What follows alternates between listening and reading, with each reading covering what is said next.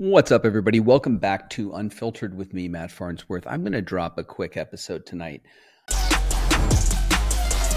Unfiltered with Matt Farnsworth. I just want to talk about not losing hope, not giving up in the face of great adversity.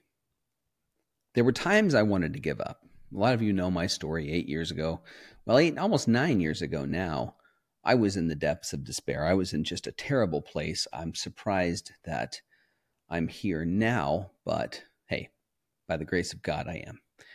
Should I be? Probably not. Do I deserve to be where I am? Probably not. But the same goes for you. No matter how far down you've fallen, no matter how far down the slide you have slid, and trust me, my friend out there, I slid a long way down. It was the bottom of the slide, and at the bottom of that slide, there was a giant puddle of mud, and I slid down and slammed, you know, face first into that mud. It was a, a massive, massive mess that I had created. So, if you're in that place, if you're in that place, I just want to say there is a way out. Now, where was I? I was living in a residence inn, barely scraping by, practically homeless. If it weren't for my family, I probably would have been homeless at that time. And I had nowhere to go. I just had I had no future, no thought about a job, no thought about a career, no thought about a relationship. My relationships were over. They were ending. I had two children and I was giving everything I had to try to give them money at the same time save enough to drink all day and in the evening. So my life was just a mess. And it wouldn't take long for me to completely flip my life upside down, which a lot of you know. Major car crash. I flipped a car six times, broke my neck, and ended up with a felony DUI.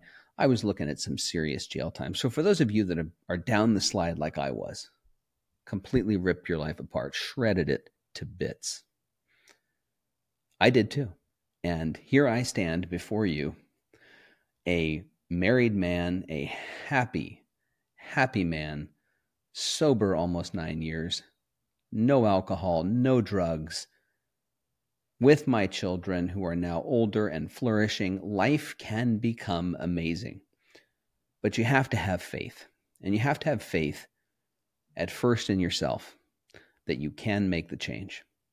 If you can dig deep, and you can say to yourself, if a guy like me, that guy Matt, if a guy like that, that guy Matt can get out of it and he can go from where he was with a broken neck laying in a hotel bedroom, you know, with blood all over the place, facing felony charges and massive jail time, then I myself can pull myself out of whatever kind of funk I'm living in right now. I just want you to know it's possible. That's the whole point of this video right now is to just tell you that the the healing power of fortitude in those dark times will bring you out of the darkness and into the light. It is a difficult time period for you, I'm sure if you're listening to this and you're at the you're in the depths of despair, hear my words. You are not alone. You are not alone and there is a light at the end of that tunnel. What you have to do is not give up. Start to make little changes. Start to focus on yourself. I often don't say focus on you, but the fact is this you need to bring your focus somewhere, and it can't be on all of the crazy things that may be happening in your life. Those are going to continue to happen. You have no control over them, or very little control. What you can control is you. You have autonomy over yourself. You can control your actions. You can control what you say. You can control what you put into your body. You can control your actions. You can control what you eat. You can control what you drink. There's a lot of things you can physically control. You can control what you consume in media. You can control what you read.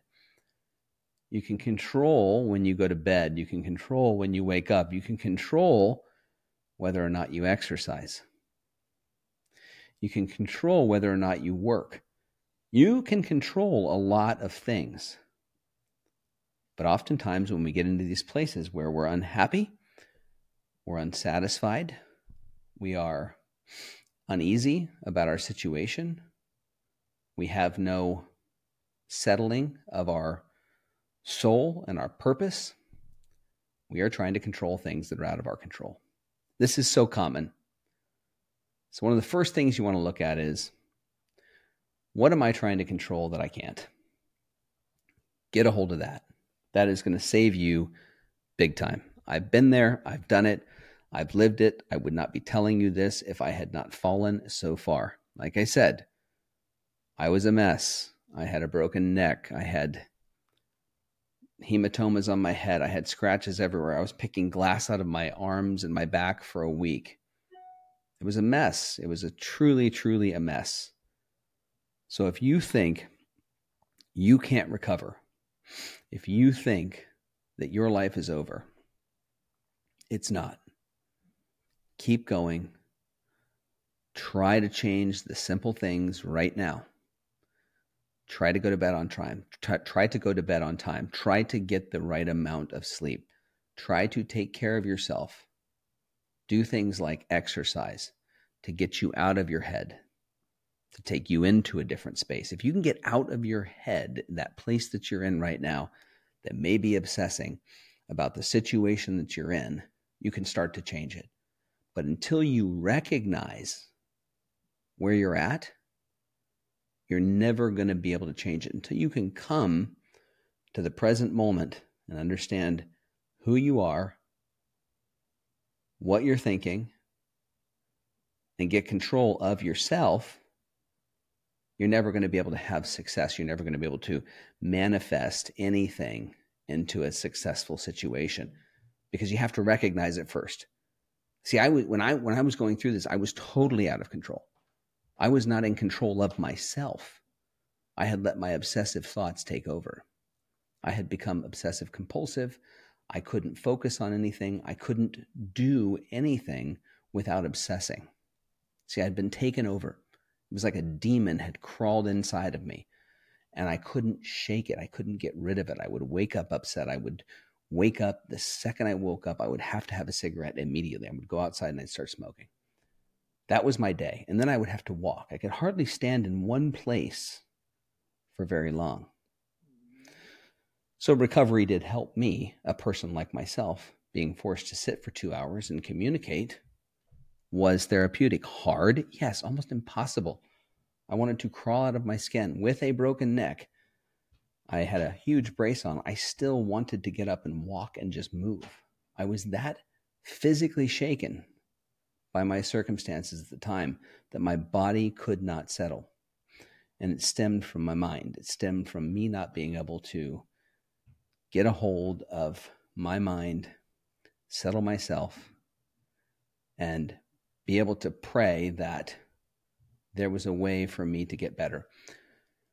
What helped me was recovery. And you may not be an alcoholic. You may not be someone who has addiction. You may not be someone who's using drugs compulsively, but you may be somebody who does need this settling of yourself and the centering of yourself in order to recognize what's happening to your brain and that you may be trying to control things that are out of your control. That's the biggest problem. We're not in control. It took me a long time to learn that in recovery.